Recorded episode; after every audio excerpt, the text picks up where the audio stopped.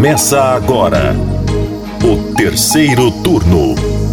Um bate-papo sobre a política da Bahia e do Brasil.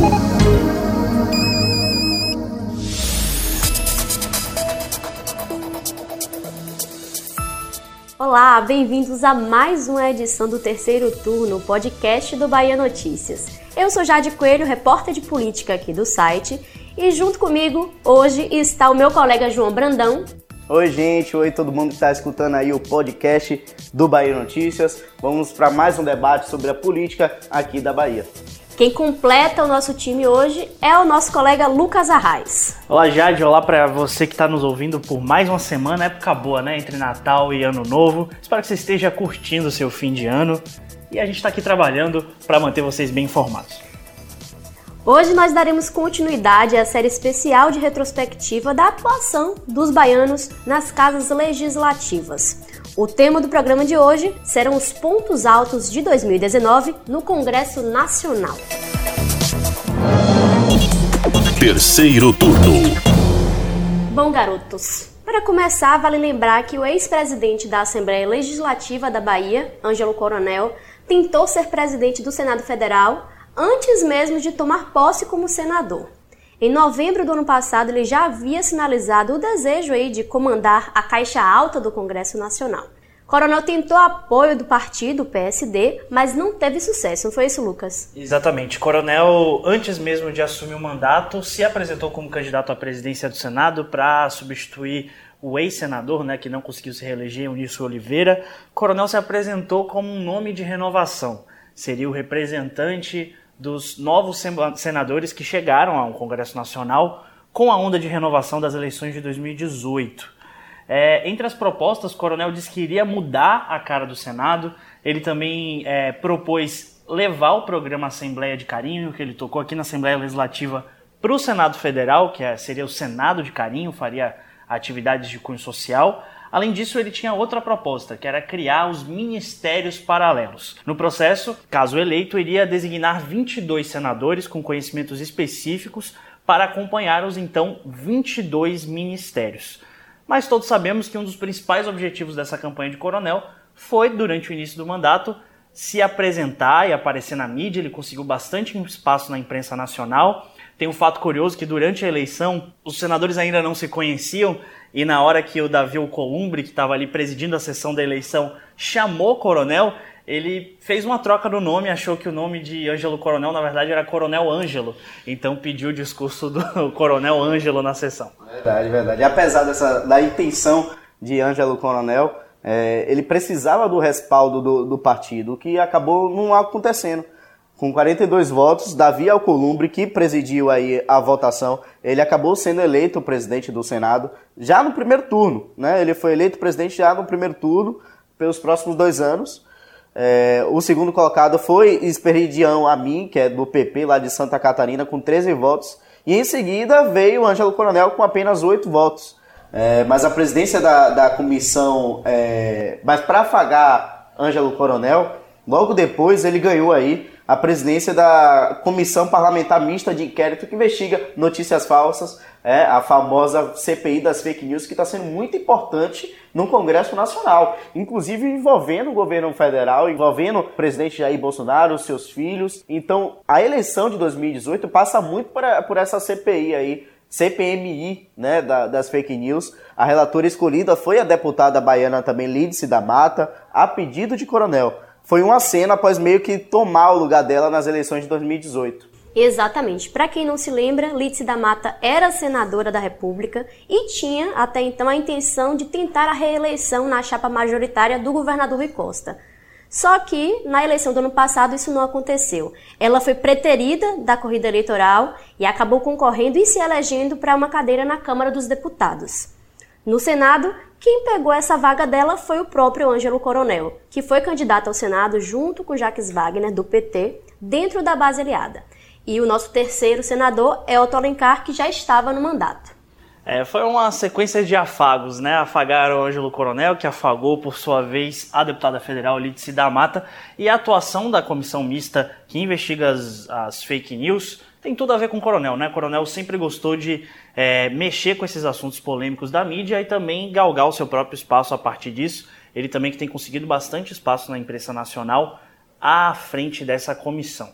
Mas indo para a Câmara dos Deputados, a gente teve outro momento muito importante esse ano também, que foi a votação do texto base da reforma da Previdência, enviada pelo presidente Jair Bolsonaro, pela sua equipe, e aprovada em dois turnos pelos deputados federais.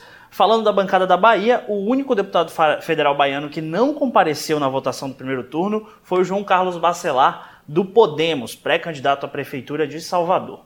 Ao todo, 25 deputados federais baianos votaram a favor da proposta e 13 votaram contra, aí incluindo na lista o deputado Félix é, Mendonça Júnior, do PDT, por orientação do partido, Lídice da Mata e Marcelo Nilo, do PSB, também por orientação do partido, além dos deputados do PT que se colocaram contra a proposta. Para lembrar que desses que você citou aí, são, dois são presidentes estaduais do partido, né? Lídice da Mata pelo PSB e também Félix Mendonça Júnior, que é o presidente do PSD, do PDT, perdão, PDT, aqui no estado. Partidos que aprovaram a reforma da Previdência feita por Rui Costa, dessa vez na Assembleia Legislativa da Bahia. Falando aí do segundo turno da reforma da Previdência no, na Câmara dos Deputados, apenas o parlamentar pastor Sargento Isidório, é, que foi alvo de duras críticas, acabou mudando de posição. No segundo turno, ele votou contra a matéria. E dos 39 deputados baianos, 24 votaram a favor do texto base e já 15 foram contra. Bacelado Podemos, que estava ausente no primeiro turno, votou contra a proposta nesse segundo turno. Isso mesmo, Jade. Ao todo, o projeto teve 370 votos a favor e 124 contra, levando em conta a abstenção. A reforma da Previdência foi aprovada de forma definitiva no Senado no dia 23 de outubro e a proposta foi promulgada em sessão do Congresso Nacional no dia 12 de novembro, que aí atraiu o presidente eh, da República, o presidente do Senado, o presidente da Câmara, enfim, é, o ministro Onyx Lorenzoni, que articulou a reforma da Previdência, e aí foi esse ato do dia 12 de novembro. Agora vamos sinalizar aqui o que mais foi pauta no Congresso Nacional nesse ano. Lucas, você sinaliza pra gente algumas coisas aí, que você achou importante que foi discutido lá em 2019. Isso mesmo, Jade. Assuntos como queimadas, desmatamento, o rompimento da barragem de Brumadinho em Minas Gerais e o vazamento de óleo nas praias do litoral brasileiro repercutiram muito na Câmara desse ano. Vale lembrar que esse último assunto, o vazamento do óleo, é tema de uma nova comissão no Congresso é, a Câmara dos Deputados criou uma comissão para investigar esse assunto que tem muitos baianos, incluindo o presidente do PSDB na Bahia, Adolfo Viana, e o deputado Josias Gomes. Eles que estão pressionando a Marinha, pediram já via ofício estudos que a Marinha fez sobre a origem do óleo. É, essa comissão foi criada é, e está sendo presidida pelo deputado de Pernambuco, né, o, o João, é, o filho de Eduardo Campos, João Campos, ele que foi o deputado federal mais votado lá de Pernambuco. Pois é, sinalizando agora os temas importantes discutidos lá no Congresso na área de segurança pública, é, a gente pode incluir o porte de armas, que foi reforçado pelo apoio do presidente Jair Bolsonaro à matéria, deu o que falar.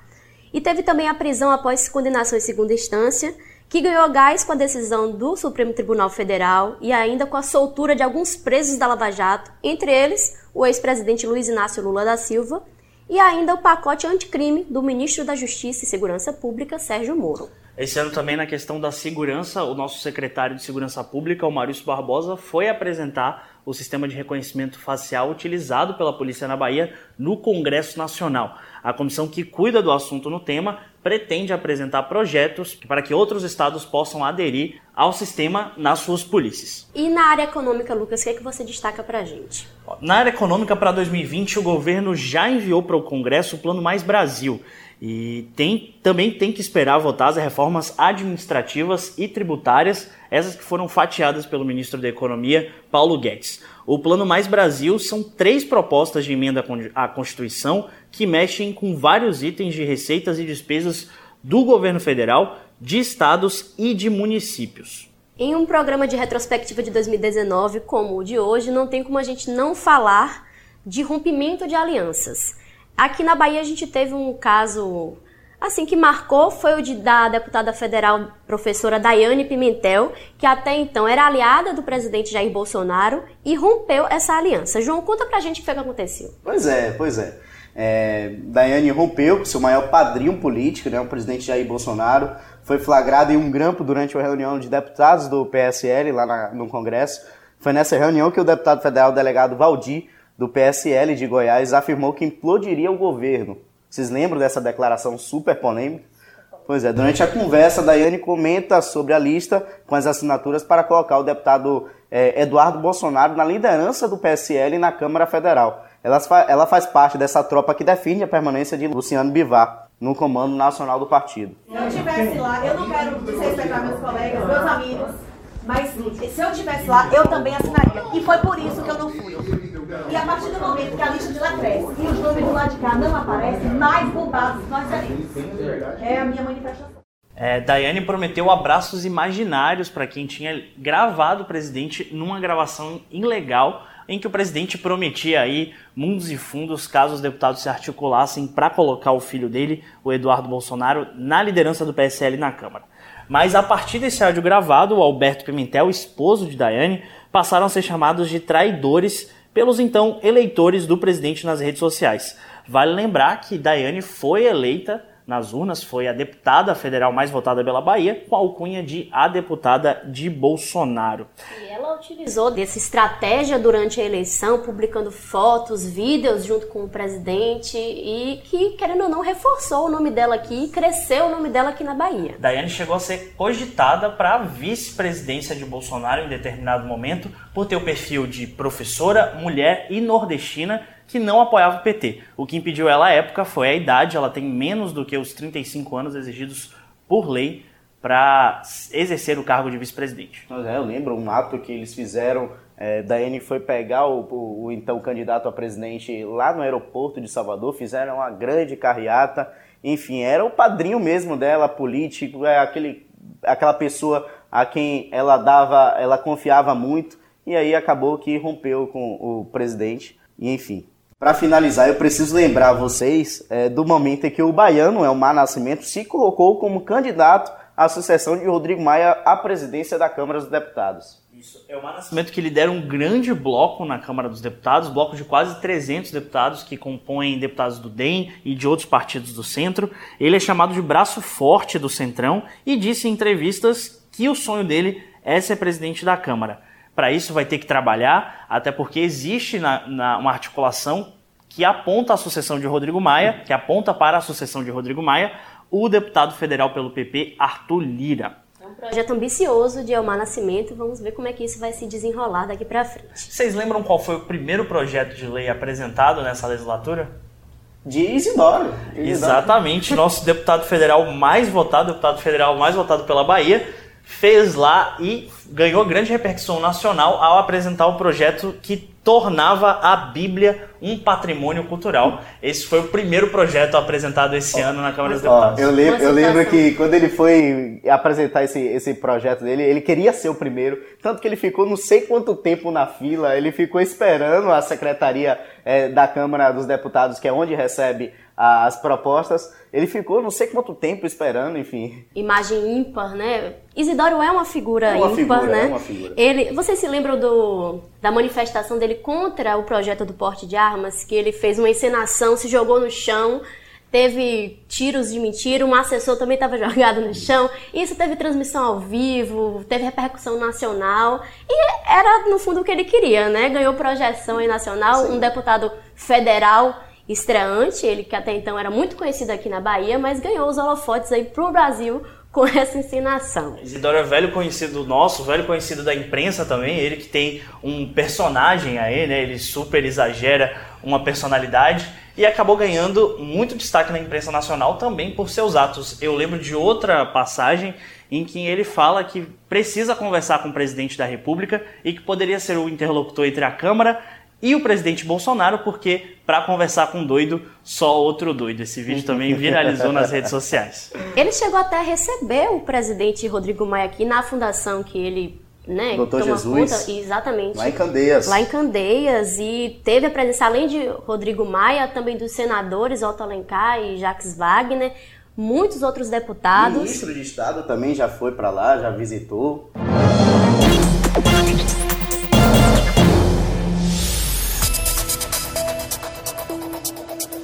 Bom, gente, com isso, o terceiro turno de hoje fica por aqui. Eu queria agradecer aos meus colegas Lucas Arraes e João Brandão. Hoje temos uma despedida já. Exatamente. Poxa, hoje, não fale, não fale assim desse A jeito. gente vai lamentar aqui que é o último programa de João. João, eu queria particularmente agradecer por esse tempo que você trabalhou aqui com a gente. Foi ótimo trabalhar com você, aprender com você sobre jornalismo. Sucesso para você nessa nova caminhada e eu espero que a gente se encontre aí pelas pautas da vida. Obrigado. Eu que agradeço vocês pela oportunidade de compartilhar diariamente é, tudo, né? A minha vida, os, minha vida profissional, minha vida pessoal. Enfim, foram quase dois anos aqui de Bahia Notícias e é, vai, vai, vou sentir muita saudade aqui, principalmente desse projeto novo, podcast, que a gente apoiou muito logo no começo, a gente fez vários, diversos projetos enfim, é, vida longa aqui esse podcast. Eu quero que esse podcast é, se torne um dos principais do país, porque tem pessoas competentes para isso. Enfim, eu vou estar de longe vendo vocês brilhando.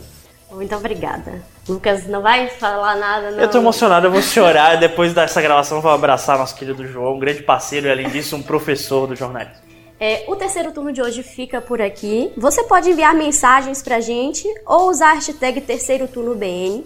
O programa é gravado na redação do Bahia Notícias e hoje contou com a participação dos repórteres Jade Coelho, João Brandão e Lucas Arraes. A edição de som é de Paulo Vitor Nadal. Até a próxima.